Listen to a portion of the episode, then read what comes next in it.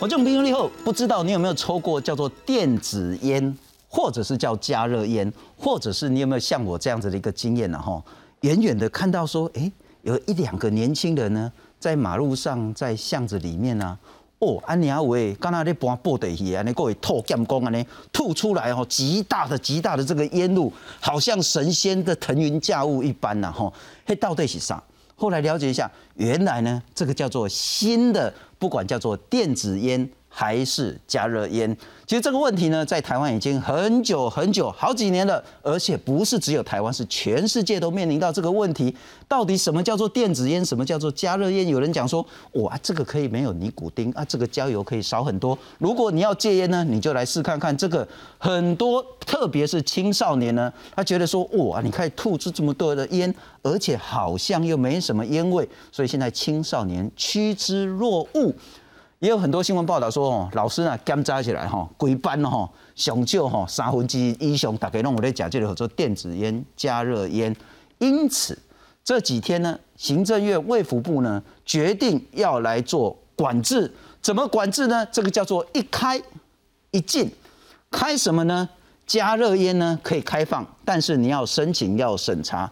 如果是电子烟，全部都禁止。这到底是什么样的一个烟品防治政策？对现在不管是青少年，乃至于现在有在抽电子烟、加热烟的人来讲，有什么影响？今天好好来谈一下电子烟、加热烟。三位特别来宾介绍，我们欢迎是董事基金会烟害防治组的主任林清丽。主持人好，各位观众朋友大家好，非常感谢。再来欢迎是胸腔重症医师苏玉峰苏医师。主持人好，各位全国观众朋友大家好，苏医师好久不见了哈。特别感谢是呃，对于烟害防治，如果是过度的话，不管是在实际的效用，会不会转到地下化？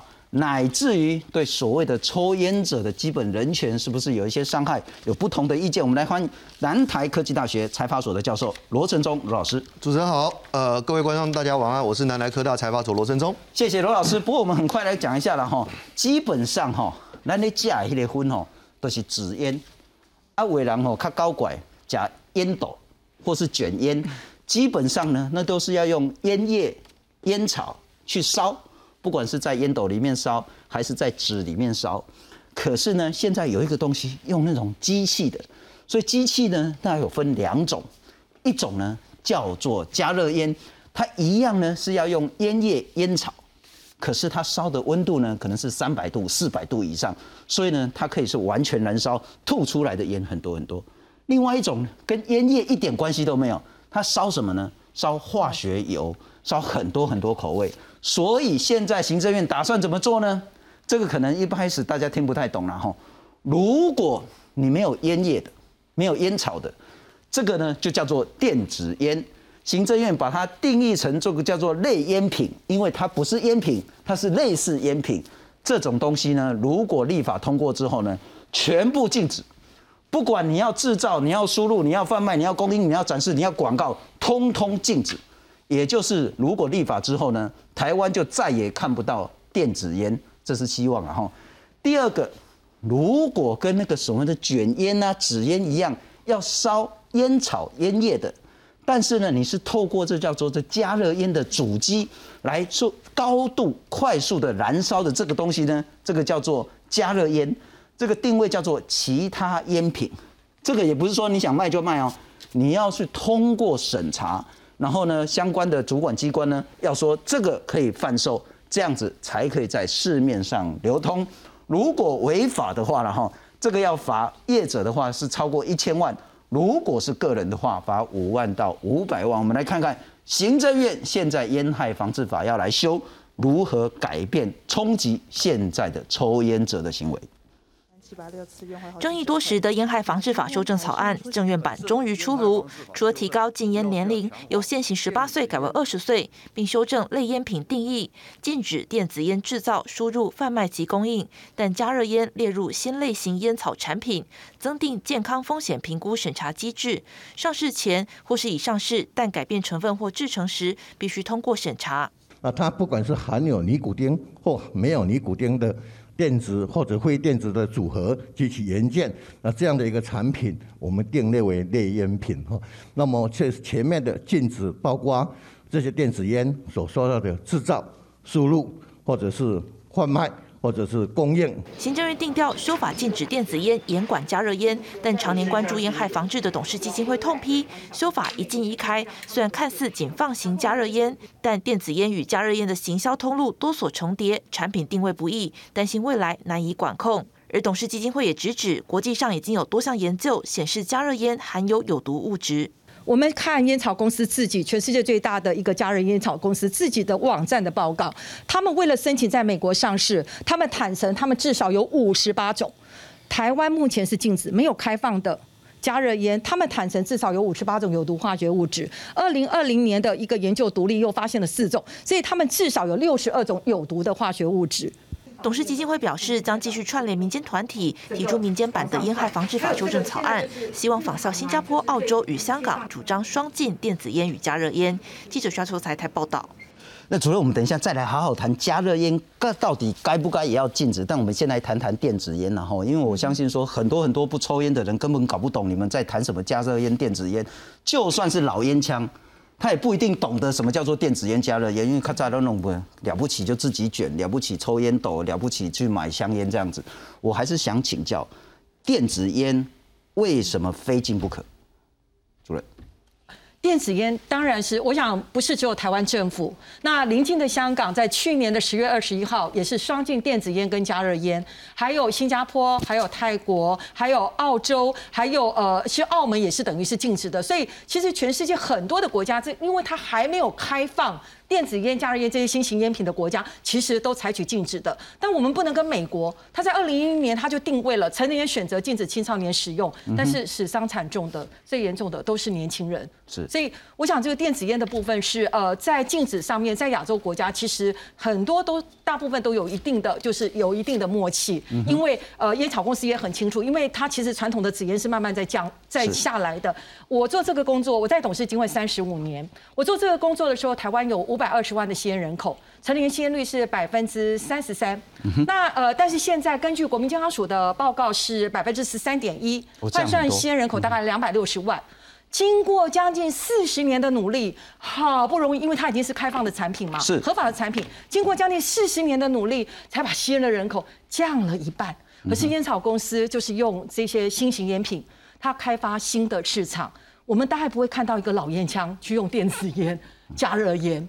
但是我们看到的都是三十五岁以下的年轻族群居多，是那也跟烟草公司跟很多的研究报告是完全吻合的。他们的对象是三十五岁以下的年轻族群，是那开发这些新的市场。不过主任，我相信你一定被一直被请教质疑，说是挑战，说，哎啊，你去 Seven，你去超市，你去干嘛点，你就可以买到，不管买到那个什么的公卖局的啦、Marble 啦，什么一大堆有的没有的那种一百多种香烟。那如果连超市、超商都可以买得到香烟，为什么电子烟在网络上、在其他地方就要禁呢？这不是两套标准吗？这就是一个我想是关心呃我们年轻时代健康的人的痛。那其实我呃就是说，传统的纸烟是盛行百年之后，人类才知道它的危害。那其实你看，从这几十年来的变化，一九六四年的第一份烟害白皮书一路的变化，哇！我七十六年进董事基金会，看到是三十九种有毒化学物质，然后就一路的往上走。那你其实现在的电子烟、加热烟，电子烟进来台湾，其实就大概不到十年时间，加热烟也不到五年的时间。那很多的目前的一个报告跟研究，其实是相当的有限。而事实上，报告研究里头，我想最专业的书医是在这里，太多的研究报告已经确实证实它的危害。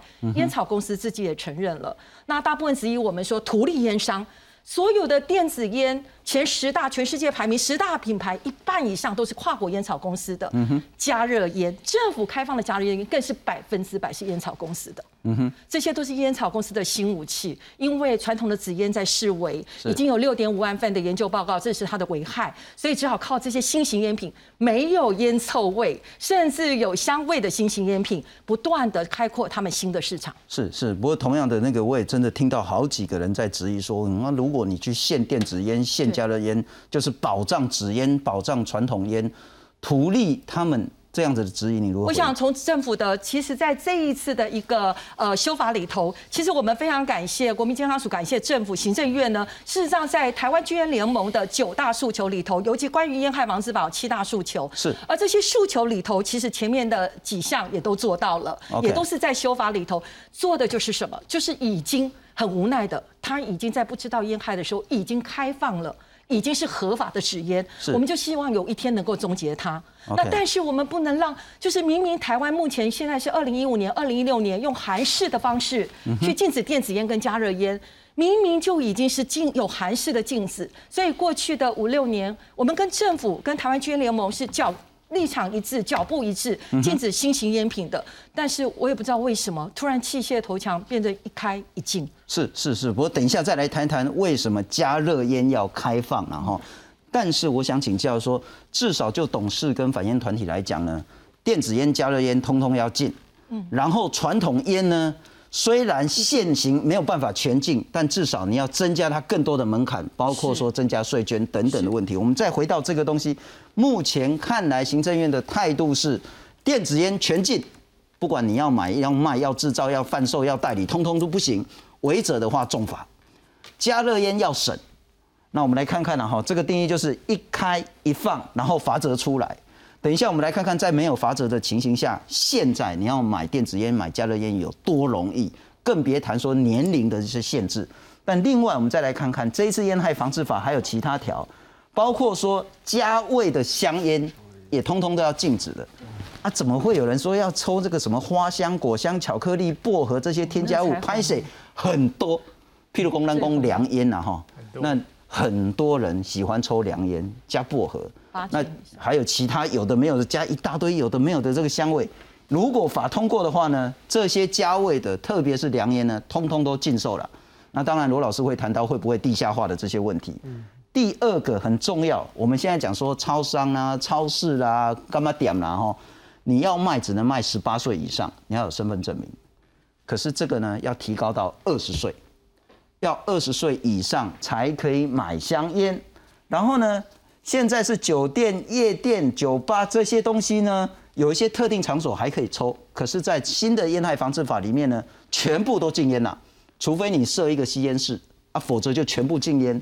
还有这个就是说呢，你在香烟的这个包装上呢，本来三十五帕说，哎，抽烟你会得肺癌，整个肺是黑的，现在要从三十五帕提高到八十五帕，这个是相关的这些法的修正。不过我再请教一下苏医师了哈，也有很多很多人在挑战说。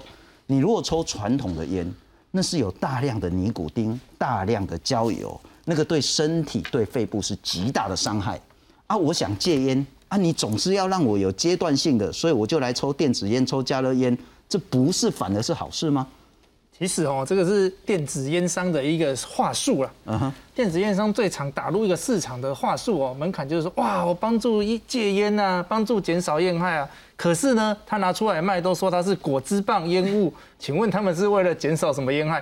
他们是卖给青少年才是他们主要市场。其实戒烟不太是他们的主要市场，他们正在开拓新的抽烟人口。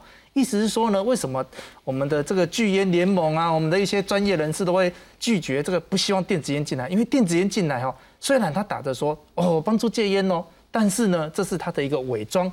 他其实呢，就说他是什么果汁啊、烟雾派对啊，结果呢，都给原本不抽烟的年轻人、未成年人跑去抽烟了。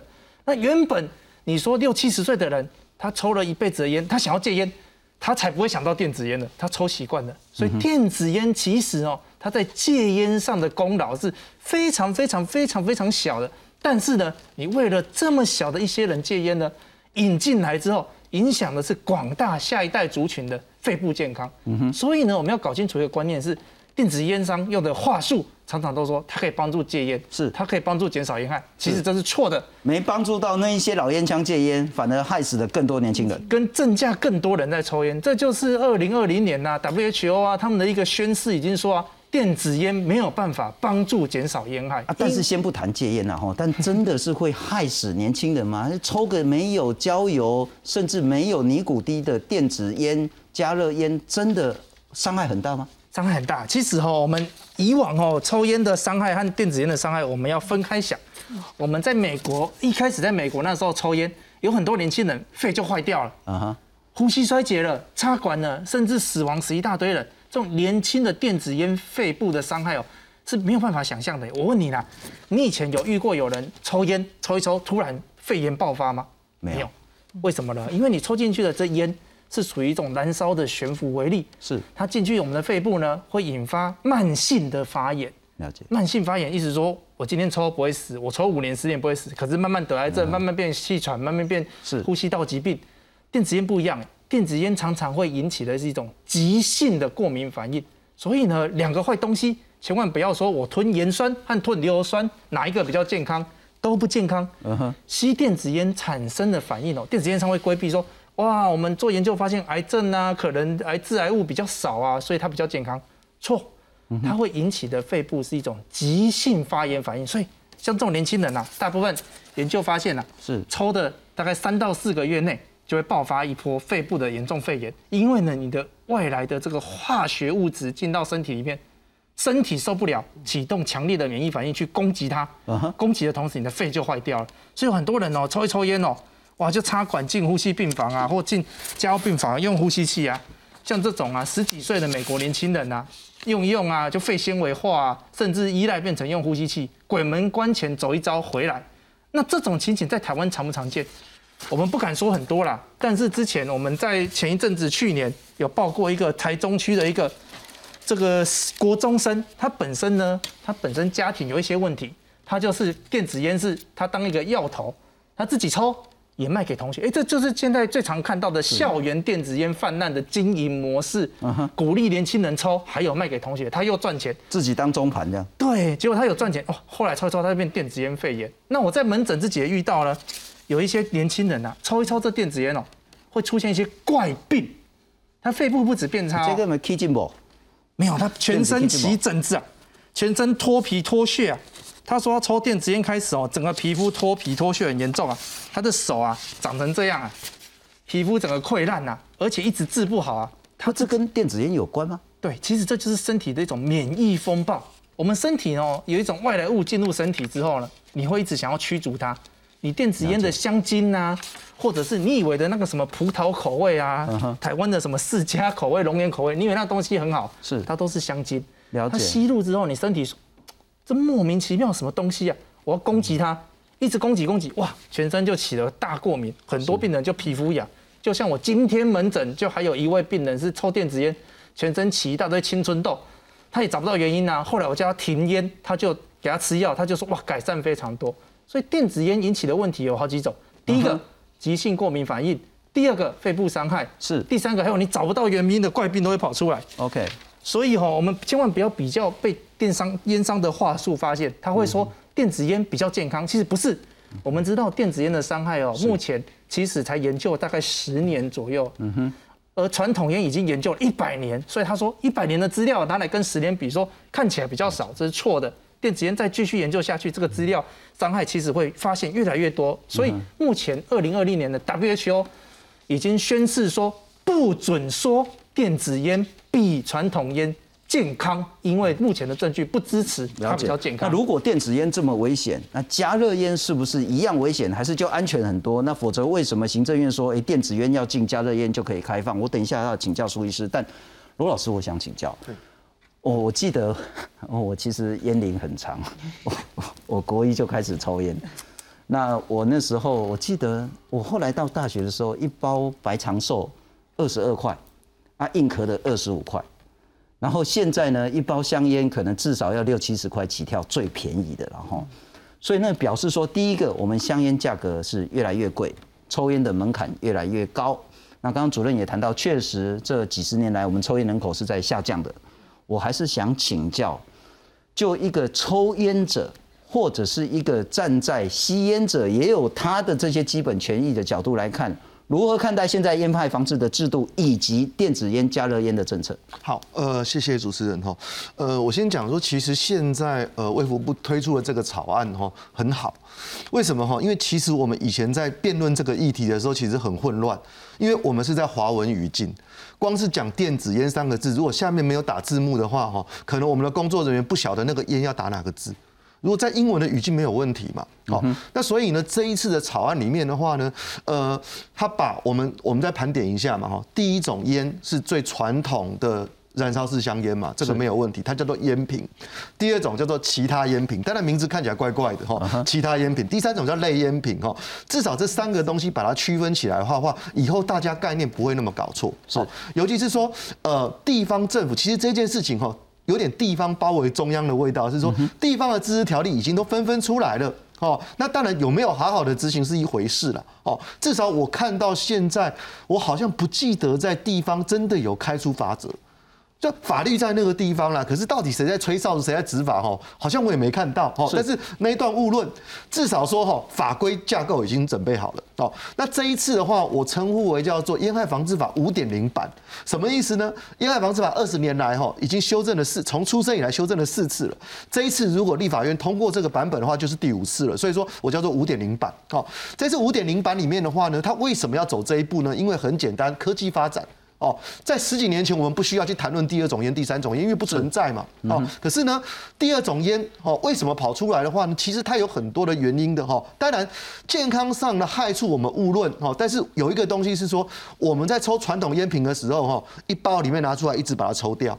我们没有办法想象说，我抽了三口以后把烟吸掉，再放进去里面再抽。当然，这种人有很少，很少。可是呢，第二种烟它的有趣的地方在于说呢，你可以比如说下课十分钟，或者是下班五分钟去上个厕所哈，抽两口再关起来就走了。是，他可以做这样的行为。好，所以哎，它变成了一个前面还是传统的烟弹。它前面的那个东西是烟，可是后面的那个机器再加上去以后的话呢，它就变成了一个迥异第一种的一种产品，它有点像是第一种产品的延伸。而且刚才医生有讲到说，第一种相对是燃烧。哦，它有烟油。第二种的话呢，诶，它没有那个燃烧的功能，所以有一说是说呢，好像第二种比第一种好。但是这个地方不是我专业，我就误论。哦，但是一二种烟是这么跑出来的。好，第三种烟最让人家误解的时候，其实第三种烟分成两块，一块叫雾化器，一块叫做果汁。哦，就是烟油嘛。雾化器是无罪的，它是一个 device 而已，它是一个机器而已，所以谈的问题是烟油啊。是，那当然烟油就跟子弹一样，如果说呢你是实弹的话，我打出去就射死人嘛；你是空炮弹就空的嘛。哦，所以呢，今天我们讲说，如果你的烟油是经过我，我觉得你就虚拟哈。如果你今天的烟油是符合所有的标准的话的话，就像我们一般的那种什么香氛器的话话，请问有何不可？如果是符合的，当然如果说很多伪劣、仓伪劣的话，那随便他嘛。那个当然我们言语管制都 OK 嘛。那如果它是符合一定的相关的法规规定以上的话呢，那为什么不能开？它就是一个问题了哦。但是立法政策怎么样，我尊重。可是至少说呢，很赞同这一次卫福部终于肯面对了第二种烟跟第三种烟哦，这个是时代的改变。所以卢老师，你的意思就是说，我们先谈所谓的加热烟开放这件事，是说只要这这个标准定出来，通过审查。其实就跟所谓的一般的纸烟这样子去做管制有何不可？那如果这个逻辑成立的话，那电子烟也可以比照啊。基本上哦，里面还有一个有趣的问题是，烟害防治法里面哈，除了呃烟税以外，还有烟捐。是烟税跟烟税跟烟捐是建构在传统烟品上的概念。那第二种烟是传统烟品的延伸，所以在那个地方大家可以磕烟捐呢。但是第三种的类烟品就很有趣，就第三种的类烟品是很有趣，它根本不是烟品，法律上的类就表示你根本不是，所以事实上它根本不是我们烟害防治法的那个烟的概念，它完全不是。就刚才主持人讲过，这它是它是化学物质嘛，是。所以当你摆在烟害防治法的话，话其实在法律上来说，那个内容根本跟标题不对。内容只能够处理这个烟害防治法。您的说法就是，只是烟害防治法管不到电子烟。那我们不管是用毒品条例，或者是其他的方式来，所以我们把它变类烟品。我这个我可以同意啦，只是说它本质上哈，因为不是，所以说你也没有办法科烟税跟烟捐呢。哦，所以从这个角度来看的话，当然那个立法意图为什么开了一啊，开了二？然后呢把三变掉，我觉得是因为说你光是从税收的角度来看的话，哇，至少一二我还有税收跟烟捐的收入。你的意思说政府赚不到钱，所以三没有办法掉这个电子三你根本无法计算呢。OK，那那我想请老师是法律财经专家，所以都会呃就是以呃这个财税的部分财税的部分来看哦。当我们来看到就是说，其实老师刚刚谈到就是可不可以开放的问题，其实美国就是个很典型的啊，都不要说是全世界最大烟草公司，也是传统纸烟，也是电子烟，也是加热烟的最大宗，就是这个呃美国的烟草公司。二零一零年他们是开放成人选择，从来没有要让青少年使用。OK，但是。但是这个是因为它有十年的时间比加热烟长，所以它有很多的研究出来。那到二零一九年的时候，全美国才一千万的成年人使用电子烟，这还包含双重、三重的使用者。但是有五百三十万名青少年。从零开始到五百三十万名青少年使用电子烟，所以在美国来讲，它已经不是传染病，它就是根本就是个瘟疫。那所以呢，美国现在各州是采取自力救济，因为你已经让它开放了。当它是一个合法产品的时候，你再告诉年轻人，你要聪明，你要有智慧，你要能判断，你要拒绝烟草公司的诱惑。结果。呃，讲了，美国政府该讲的讲。如果您看那个美国加州、美国麻州那个广告，真的看的叫孩子们不要抽电子烟的广告，真的都很惊悚。那但是问题是有用吗？因为你一旦开放了之后，它就是没有烟臭味，我们也许可以有花香果香味聚焦在青少年了哈。因为成年人当然可以为自己健康做负责，所以成年人你要去超商，你一天要抽三包五包，那当然你要有二手烟的这个防治。可是呢，那毕竟是成年人选择。但是我们一定会有一个高度共识，青少年不应该接触到这一种对身心有害的烟品、酒品等等的。但我们来看看，现在只要你想买，还真的有够容易就可以买到。吞云吐雾之际，还会变换五颜六色的光。相较于一般香烟，电子烟看来更酷炫，加上添加水果或花香等多种风味，容易吸引青少年尝试。它有花香、果香、巧克力，哦，还有各种的呃味道，哈。那这些味道，它对孩子来讲不呛不辣。那而且它的造型结合山西的产品，哦，那包含说它的外形酷炫啊，然后就吸引这些儿童青少年，他会想要去尝试。卫福部统计，从一百零七年到一百零八年。国高中生抽电子烟的使用率都有上升，其中国中生从一点九 percent 增加到二点五 percent，增幅达到三成。推估有五万七千名青少年抽电子烟。而使用的主因就是朋友都在抽，他觉得电子烟只是雾化而已，没有关系，而且味道香香的，很快就散去，也不会被发现。结果才抽了几个月，他的鼻子跟皮肤严重的过敏。从这段由高中生家长拍摄的影片可以看到，教室内学生几乎人手有一支电子烟。而要取得电子烟的方式很简单，只要透过网络卖场，不用验证年龄或身份，就能轻易买到。而电子烟在网络上还会乔装成果冻、潮梯、茶包来贩售，以躲避查气。面对业者五花八门的行销手法，官方该如何加强稽查，以捍卫青少年健康，将成为一大挑战。记者综合报道。不过很显然，主管机关呢在立法之前呢，可能要正视这个问题。我们想要测试一下，到底青少年、未成年人是不是真的可以很容易买到香烟？我们到台湾两个最重要的拍卖网站啊，哈。首先，你到露天的话，你打电子烟或电子烟主机，你就可以看到。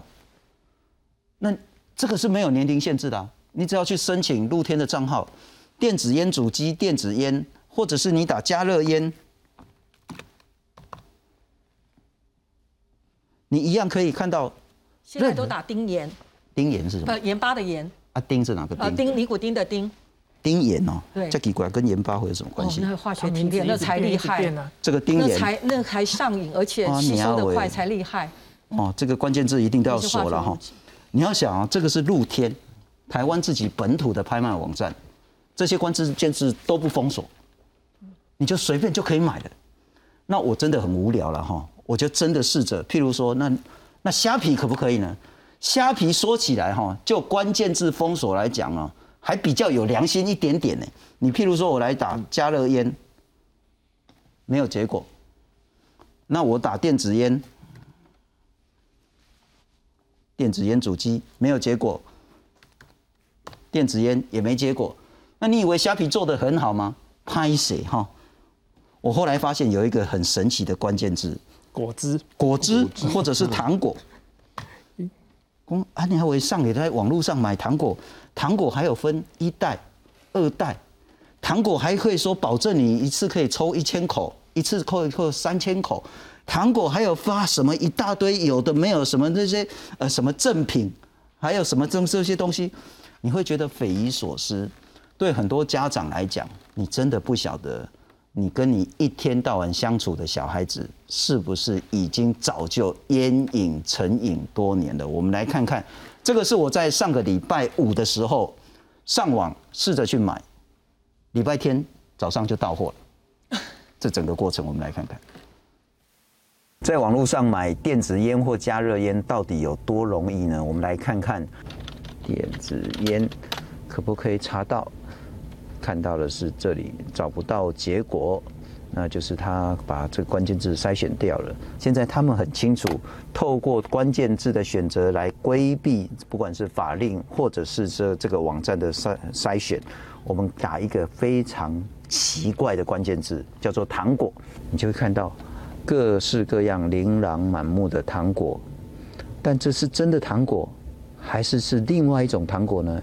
这个叫做喜贝二代，发光一次性的抛弃式，可以一千次。怎么会有糖果可以是抛弃式，而且还有一千次还免充电、免换弹？其实呢，这通通都是电子烟。那我们来试着看看。我买到底可不可以很顺利的买到电子烟？那我喜欢喝茶，所以我们来看看我可不可以选铁观音口味的。这个是两百块，我还要自掏腰包，为了做新闻，实在是很划不来。好，订单已经出去了，到的时候呢，我们再来开箱啊。好，我们在两天前呢，在虾皮呢买了所谓的一次性的糖果，我们就直接把它拆开来看看。这个就是我 我买那个铁观音口味的电子烟，很明显的，你不需要任何的年龄限制，你只要会上网，然后你懂得关键字，就可以很轻松的买到电子烟。所以主任，这就是我买到了。我如果可以买到，我像这种这种山西恐龙的话，那更何况现在的高中国中甚至国小都可以买得到。我们去年，呃，我们董事基金会是民间团体，那去年是包含家长跟老师，呃，透过我们的网络或者透直接打电话跟我们检举的，总共有三千多件违规的电子烟、加热烟的贩售的状况。那我要强调，就是说，因为现在，呃，就是很多人都说，因为它很泛滥，它很泛滥，所以不能，呃，就不能禁止，会地下化。但是我们不能因为毒品很泛滥。所以我们就要开放毒品的一个使用，这是第一点。那第二点呢？之所以会泛滥，是因为我们虽然二零一六年政府。有函示禁止电子烟跟加热烟，好要依照药事法处理禁止电子烟、加热烟，但是 事实上政府并没有去执行。那刚刚老师其实提到，就是县市县市卫生局所有的现在有十一个县市有地方自治条例，但是所有的自治条例只有台北市还没有执行，行政院还没有批准的台北市跟行政院刚批准的新北市，他们是对电子烟跟加热烟有禁止的新新烟品有禁止的条文。其他的县市都是规定未满十八岁不能抽电子烟，你不能卖电子烟给青少年，所以是形同虚设。因为在禁烟的场所，本来目前来讲就是，所以它没有发挥它的功能。那地方卫生局也没有办法稽查。那当然就是双北已经都通过了禁止电子烟、加热烟的条文。那未来我想在今的新的一年，大概两个县市也都可以去做这件事情。未来啦，未来只要行政院批准的话，两个县市都可以做这些事情。但是是我们的中央，当地方卫生局都觉得这个问题很重要，双。双北都禁的时候，我们的中央政府哦，却变成一开一禁，哦，就退为一开一禁。而且我们我要强调，我们的中央政府在二零一六年开始跟台湾剧院联盟是站在一起，因为没有开放，所以我们要去禁止，我们就不要等等它开放了再叫年轻人，你要有智慧，你要不能判断，你要拒绝这些新兴烟品。所以我想就是刚刚提到的，说它确实很严重，那是因为我们现在没有法律。那我们当然就是呃，我们也肯定行政院终于要做这件事了。现行的烟害防治法是二零零七年通过的，十五年没有修订，那终于要做这件事情了。那要做这件事情呢，以后有明明确的法律去规范，那当然地方卫生局才能够，他他要有这个条文，他才有办法去做执行的动作。是是，罗老师，我也要请教你。然后，其实我们来看一看，呃，您刚刚也谈到地方政府都在跑在中央前面，嗯，确实，不管高雄、台中、桃园、双北。其实他都通过自治条例，然后说禁止在特定的地方抽，或是特定的年龄抽。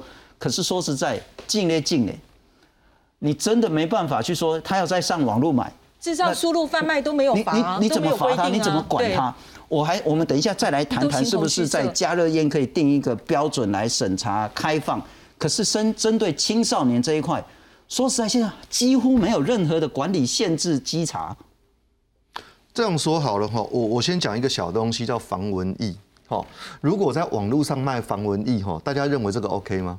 我觉得是 OK 啊。错，他会被罚。为什么呢？因为哈卖家你要有药证，因为它是环境用药。所以呢，今天哈，我们的环保相关的那个呃机关会在网络上稽查，说好，你今天如果说在网络上卖防蚊液的话，防蚊液药对要药证，不好意思，它是药，环境用药。所以呢，当今天有一半的卖家哈，在虾皮或者什么卖那个的时候，相关机关就会上去说好。把你的那个相关的资料印一印以后的话呢，就进了。所以基本上哈，台湾的政府是有网络执法能力的。好，那回到第二个，就是说哈，我再给各位一个数字是，六都的人口占全台湾的七成，虽然它的面积只有三成，所以基本上六都只要。这样子法规下去了以后，其实它涵盖率已经大概在百分之七十。只是说哈，虽然法规涵盖率是这样，可是到底哈，我们有没有明确的法律去执法？就像说我们讲说，呃，校园或者是卖给那个未成年人好了，就说是基本上你要有人去发动执法，不然就是基于检举。那像这样的东西的话呢，不然其实我们相关公务员每天的公务是很繁满的哦。所以这一块的执法力道哈，纵使中央还没走。但是地方的话话，你不能定个自治条例放在那边就算了嘛，哈，基本上呢，你要有开始有真正的去执法的话呢，那个法规才会动起来，哈。那我们有句俗语叫做“土法不足以自行”啊。不过您刚刚谈到那个，我就觉得很荒谬了，哈，就是说在网络上呢，你如果卖防蚊液要被重罚。我后来其实之前那一波那个那个 COVID nineteen 的时候，我想要去买血氧机。也买不到，我妈的那个糖尿病问题，我想要去买那个血糖机，买不到。这个大夫应该很新很熟。如果你在网络上卖这些所谓的血糖机、血氧机、电蚊香、电蚊液，那是要罚钱重罚的。可是呢，小学生可以在网络上买电子烟，可以在网络上买加热烟，嗯，然后我们的网络警察几乎是不作为，否则你怎么可以打这个支呢？这么多人在卖。然后我陈信聪还顺利的买得到，那因为我们他没有限制年龄才能申请账号嘛，所以任何人都可以买。但我还是回到那件事，我还是再请教一下苏医师了哈。刚您谈到说电子烟因为它的特殊性，它有非常非常多不明的化学物质，还有人讲说上千种以上的这些物质了哈。但加热烟它是不是就是比较传统的？因为它还是要去烧烟草、烟丝、烟叶。那是不是我们在同样的用传统烟的标准就可以来管制加热烟？对，加热烟哦，其实它本质上哦跟传统烟是蛮像的，但是呢，它就是传统烟是用燃烧，所以上烧的温度呢会高达千度，就是把它烧，然后会有一些悬浮微粒颗粒 PM 二点五或更小的这些微粒致癌物质。但是呢，加热烟主打就是它把温度控制在两三百度。它不是这种燃烧，所以不会有比较多的这种焦油或碳化颗粒。可是呢，加热烟并没有想象中那么简单。其实呢，在韩国或一些亚洲的国家研究发现哦，加热烟哦引发的气喘、皮肤过敏哦，比比传统烟还要高。所以呢，你的烟草呢，既不是说你今天低温燃烧它就无害了。所以呢，这就犯了一个思维的错误。我们会认为烟草只有烧高温有害。烧低温就无害，这是加热烟的一个口号，但是其实是错的。我们不要认为说加热烟一定比较健康，它的焦油或这些悬浮微粒比较少，但是呢，它可能因为低温燃烧，它产生的化学变化啊或者伤害呢，是偏向像我刚才讲的，现变变成又朝向过敏那边去的。是，所以我们要知道，我们高温燃烧出来的东西是一些碳化微粒，它走的是慢性发炎。但是呢，当你烧出来的东西呢？它没有烧成很完全的灰，是有一点生物的形状。哎，身体接触这些生物的东西，无论你是化学物质啊，或者是烟草，你身体会产生免疫反应去抵抗它。是这些抵抗的免疫反应会造造成另外一种肺部或者是全身性的疾病。但我当然了解，就在站在医师的角度，这些其实就连传统纸烟也应该要禁，因为那个对身体当然是绝对的伤害。对对对可是我们现在在很务实的情形是，当你在市面上，你只要满十八岁，因为法还没修嘛，哈，满十八岁你就可以轻易合法的买到香烟的时候，同样的这些类似的原理，用烟叶、烟草，然后有一个主机去燃烧它，或者是去加热它的这种加热烟，为何就要被特殊的去做管制，乃至于禁止？不过我们也来看看了哈，世界各国对于电子烟跟加热烟其实态度很不一样，很不一样。那 WHO 呢有分两种，不过我们就不要再去谈这个管制的这个所谓的原则问题。我们来看看，美国呢是何可的，但当然青少年不能抽了哈。可是美国呢算是开放的，欧盟呢是可以合法贩售，但是它对于所谓的烟油的尼古丁浓度呢有一个标准。纽西兰也准许成年人可以抽电子烟，啊，未成年当然全部是严格禁止。英国甚至把电子烟列入戒烟的处方签，但医生说了算，不是消费者说了算。我还是想请教那个法的或者是整个政府的逻辑。如果传统香烟被迫开放，那去禁这种加热烟或是电子烟，真的有道理吗？这个吼就是就像我们刚才这个亲丽姐讲的一样吼，如果你一开了，后面收拾不完。我们当年这个传统烟开了嘛，收拾现在三四十年还收拾不完。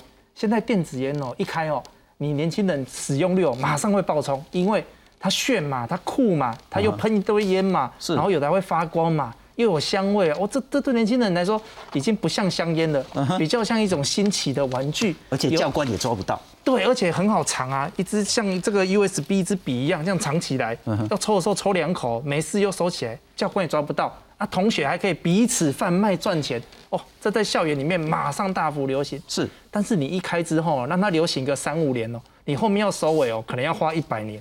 所以现在的观念其实是最重要的是，我们不要强调说这个药、这个烟呃有多少的好处，是是它开放之后的坏处如此的巨大，我们要先开到。我们说哇，只为了一点点的戒烟人口啊，或者是有人抽换它，可能毒性比较小，但是其实它会增加更多的烟害，这个是它的最大问题。是那而且呢，现在的年轻人呢，其实我们年轻人的脑袋比较还没有。社会不成熟，没有选择能力嘛，同才会互相吸引嘛。有人为了要卖，就在班上弄一种流行，说哇抽电子烟好炫呐、我吸引个三五个人，哇，接下来就吸引全班，大家都一起来抽。那一个班一个班就这样沦陷，那高中高职就这样子慢慢国中。现在是甚至有些家长抱怨说，他们连国小的小朋友都有同学开始带这种在抽，而且你问他为什么要抽，他说这果汁棒而已啊，这有什么不可？他们心里已经完全被洗脑，说这不是一种烟雾。但是呢，已经国外有很多研研究发现，抽这种电子烟哦，会影响这个小朋友成长以后的肺功能、心脏功能，是甚至脑部的思考功能都会受影响。是抽这烟之后，心智啊、思考能力都会下降。意思是说，我们这样子会制造社会以后花更多的成本来补救当年的这个开放，所以才会一开始说干脆不要开放。那你看现在台湾哦，不算是真正开放哦，就已经累积了这么多人在使用了。是，万一真的开放哦，哇，那后面真的是无法收尾。傅卢老师，您会担心地下化的问题吗？我我我不好意思要纠正一下哈，就是说刚才那个呃大夫讲到说那个传统烟品开放了哈，其实在法律的历史里面不是这样的啦。人类跟烟品哦相处了非常长的时间哈，我小时候就帮我阿妈去干妈店买黄肠了，在没有烟害防治法的年代，它是一个商品，而且卖的人是政府。OK，好，所以呢，基本上的话呢，就一一般来说，从商品的流通自由跟自由权来讲，它一直都是被政府许可的。好，唯独开始到了这个世纪以后，我们认识了烟害会影响到他人的状况之下的话，话烟害防治法才这么一路走来嘛。所以基本上的话呢，它是一路的紧缩，而没有开不开放的问题。嗯哼，OK，一直都是紧缩的。好，所以呢，第一种的烟品的概念呢，从传统的完全不管制的自由奔放，到慢慢的一直紧缩到今天为止的话呢，我们现在检讨的第二种，第二种的话呢，在还没有立法规制前的话，话它还是开放的。因为法律上的法律上对权利的定义就是这样嘛，你不管这就是大家的自由权利嘛，哦，所以当你纳管的时候，它也是好事哦，没有人会愿意青少年十八岁以下青少年去做这样的一个事实行为嘛？问题是成年人呢？哦，所以说基本上的话，我们在管理战场来讲的话，就是说基本上十八岁的以下去讨论一下，但是成年人那个又是另外一个自由选择权的边跟他的边界的问题。我们大概不会有争议，说十八岁以下一定要严格绝对禁止。烟商最反对十八，最做广告的就是烟商说十八岁以下不要抽烟。不不管十八岁二十岁，但但罗老师，您认为二十岁就应该开放吗？这么说好了哈，我们盘点一下刑法十八。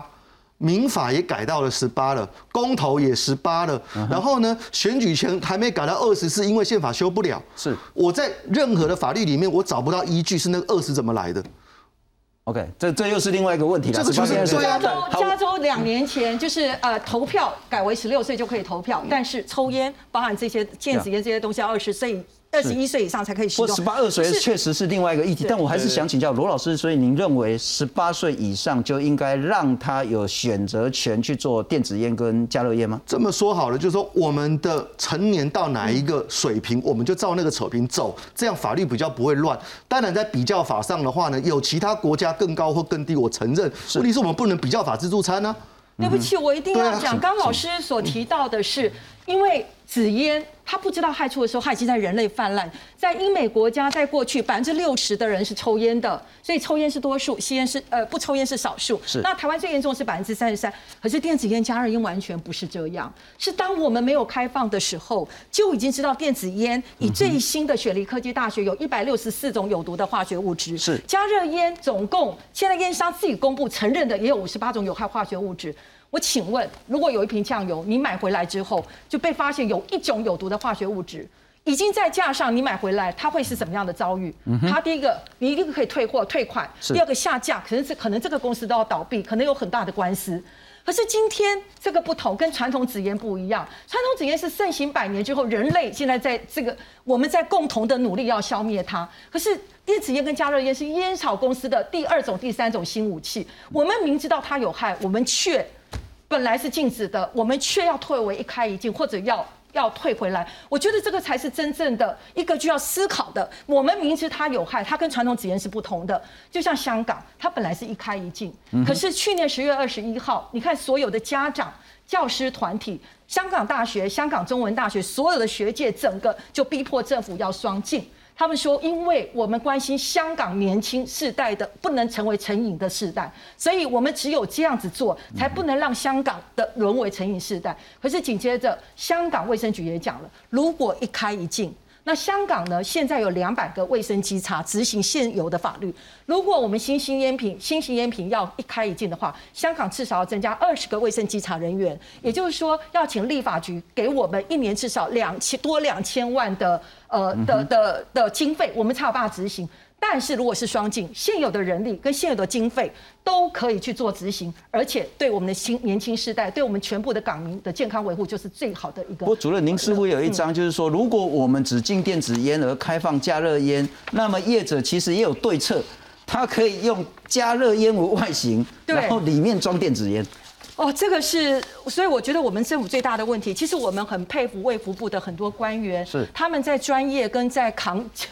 美国烟商的整个的压力，我们其实是还蛮佩服，拖了这么久。那我们也相信行政院，我们曾经到行政院是感谢苏贞昌院长的。那这个是，其实烟商在干什么？我觉得今天最大的问题是烟草公司在干什么，我们不清楚，所以才会沦为今天的一个状况。那其实因为有部分的国家就是认为，呃。加热烟，它是它上面是烟草柱啦，或者是烟草胶囊啦，它是烟草制品，不像电子烟、连尼古丁都是化学提炼的。是，所以呢，他们的做法是有一些国家就开放了加热烟，禁止电子烟。他们专治我们这种开放一开一禁的国家，也就是用复合式，就是加热烟啦，也没有什么复合式加热烟进口。可是它内藏是电子烟，所以你从外观上，你从申请上来讲，它都有很多，它它是合法的。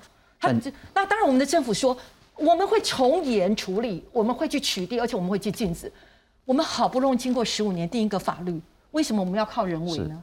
靠人治呢？从严，我在网络上就可以买到的，这怎么叫？而且最夸张的是，政府才一开一禁，你看新一计划区马上招牌就挂出来，把这个名字的烟都挂出来了，把加热烟 I Q 嗯 S 都挂出来了，就是说等于我们政府才嘴巴说要一开一禁，他们立刻招牌挂出来，这这这是怎么回事呢？了解。不过我们来看看电子烟对健康危害的部分。美国国卫院呢，透过动物实验发现呢，呃，实验的老鼠百分之二十二点五呢罹患肺癌，百分之五十七呢出现膀胱癌前的病变。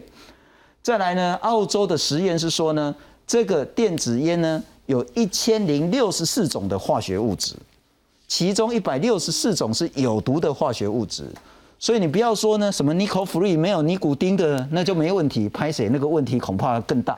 然后呢，韩国的经这个这个实验呢也是说，三万五千多名高中生呢因为电子烟的使用率上升，然后他们气喘盛行率就上升了，到效率呢也就是所谓的缺课率也上升了，这是一个问题。我们再来看看。究竟电子烟跟加热烟该如何正视它的危害？胸部 X 光片出现双侧肺炎和肺浸润的现象，这名十五岁的青少年并没有确诊新冠肺炎，医师判断是电子烟造成的，就是有肺炎合并了纤维的呃热膜积水，所以这个就是一个严重的肺部发炎。那这种严重肺部发炎，它有很多形式都可以造成，虽然没有病史、没有接触史，那我们还是以。呃，把它隔离。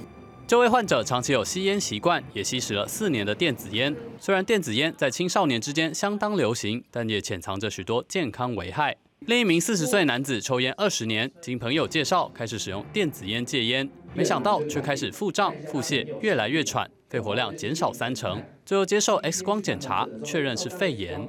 真正造成肺伤害的还没有一个定论哦。不过他们觉得是里面有个叫做。THC 的东西叫做大麻质氢酚的东西，那这个东西它会造成我们的植物油进到我们的肺部没办法被吸收，而且是紧紧的粘在肺泡上面。医师表示，绝大多数的电子烟除了含有尼古丁之外，还有约七千种化学成分也被用于电子烟油。多项国外研究发现，使用尼古丁电子烟不只会造成致死性的肺炎，还有许多肺部疾病，也会增加心脏缺血，比传统纸烟更加严重。记者综合报道。不，所以说我们刚列了很多国外的研究了哈，但在临床上有更多的本土案例吗？有啊，刚才讲第二个案例就是我通报的吧，他就是一个成年男子啊，他抽了电子烟，他本来抽烟抽十年，然后呢，他突然朋友介绍他就抽电子烟，越抽越喘，一一年住院六七次，都是因为气喘发作，他就觉得有点不对，为什么他改抽电子烟之后一直发作一直发作？不是说电子烟比较健康吗？电子烟帮助戒烟吗？一抽反而一直气喘发作，一直喘，一直本来哦长得像馆长那么壮哦，后来体重暴瘦十几公斤，爬楼梯变成爬一层就会喘，结果呢我一帮他检查哦，肺功能哦掉了三四层，他本来哦这个三四层的肺功能哦，大概抽烟三十年才会掉，抽电子烟一年就掉了三四成肺功能，所以哦千万不要说电子烟比较健康，因为二零二零年 W WHO 已经专家会议共识说。电子烟没有比较健康，它也是一种有害物质。那这种有害物质呢，它走的途径不一样。过去呢，有人认为说，哇，我的电子烟不要加大麻就没事了，因为大麻里面有维他命 E，维他命 E 引起肺爆发炎才会产生美国死那么多人。后来现在电子烟研究越做越多，发现尼古丁也有害啊，里面的甘油也有害啊，里面的丙二醇也有害啊，里面加的香料会引发过敏啊，里面每一样东西都有害。不再是说只有大麻有害，大麻可能引发的是严重肺炎，是，但是呢，其他的过敏啊、气喘啊、皮肤痒啊、全身怪病啊，里面的每种物质都有可能。所以电子烟哦，不要把它当成一个健康产品。是，那我们当然认同说，我们跟人类跟烟草的奋战是几百年了，因为它已经是使用很久的物品，所以法令上啊来不及禁止啊，所以我们就一直规劝大家不要用烟啊，但是。今天我们现在面对的是一个新型烟品，所以电子烟是人类目前在这过去二十年刚创造了一个新的东西。产生了新的伤害，这时候我们也知道它有害了，所以呢，我们并不是说我们一开始一定要容忍它，我们可以在一开始就挡住它。如果你一开始不挡住哦，可能就像烟一样，慢慢累积了很多的抽烟人口之后，使用人口啊，青少年也使用啊，青少年长大就变肺部，肺部有疾病就一直用健保，那就把健保用垮，甚至产生注意力不集中，影响以后课业，或者是影响同学到处抽，哇，后面滚雪球的社会问题太多了。我就跟你讲，我自己不是花了两百多块买那个电子烟吗？啊，我这当然就要试试两口嘛，吼，哦，我是买铁观音口味，哦，啊，阿伟，他比我喝的铁观音更像铁观音，你知道吗？我抽两口我就吓到。所以那个化学是做的多厉害啊！那到底是加什么？绝对不是加铁观音嘛。对。但是它可以做到比铁观音还像铁观音的这个味道的时候，你就要很小心，很小心，你到底抽的是什么东西？不过我再请教一下罗老师，所谓的在烟害政策上可行、有效，而且能管理的东西是什么？呃，我们这样讲好了哈，我们法律上有一个概念，就是说立法从严，执法从宽。什么意思呢？就是你把法规定得很自信、巨细靡遗。但是呢，因为你又做不到，你的人力也没那么多，配备也那么多，所以说搞到最后执法的能量就很差。是，这是这是不文明的。另外一种比较文明的吼，叫做立法从宽，你管得到了才定，执法从严。你之前定下去的话，你就好好的雷厉风行。好，从这个角度来看哈，我们来看看说，今天如果说我们五点零法今天的烟害防治法真的走出去的话，地方也有这样的规定，中央也有这样的规定的话，话我们想一下说，我们真的能够执法执得那么好吗？会不会会不会利诚意过高了哈？今天我们在三种烟品里面的选择的话呢，这边我要强调一下，为什么很多人会流向第二种烟品，甚至第三种烟品？其实为什么最多是流向第三种烟品？因为第一种烟品太贵了。跟我刚才跟主持人报告一样，说你会发现说这十几年来烟烟价一路攀升哦，包括说烟品健康券开增加了十块钱以后，明年增加百亿，就烟民的负担就变得很重了，所以很多的。人开始说，因为抽烟，他不是不喜欢第一种烟品，而是第一种烟品变贵了，所以说的话呢，他只能迫于无奈走第三。那基本上这个需求在成年人的世界里面永远都有。就像刚才的资料里面有说，你连酒吧都进，是，就是酒吧你你不进喝酒，你进抽烟。问题是我们刚才讲说，在现今里面哈，对于他人的自由跟权利风险危害的，到底是抽烟大还是喝酒大？所以在这个概念来讲，你你连整个酒吧都整个抽烟都禁掉的话，话会不会有点走过分了？好，我当然知道。香港二零零九年酒吧就全面禁烟了。呀。呃，酒吧、商囊、麻将馆，二零零九年全部都禁。二零零七年本来是呃申请独立吸烟是可以，但是二零零九年日本呢？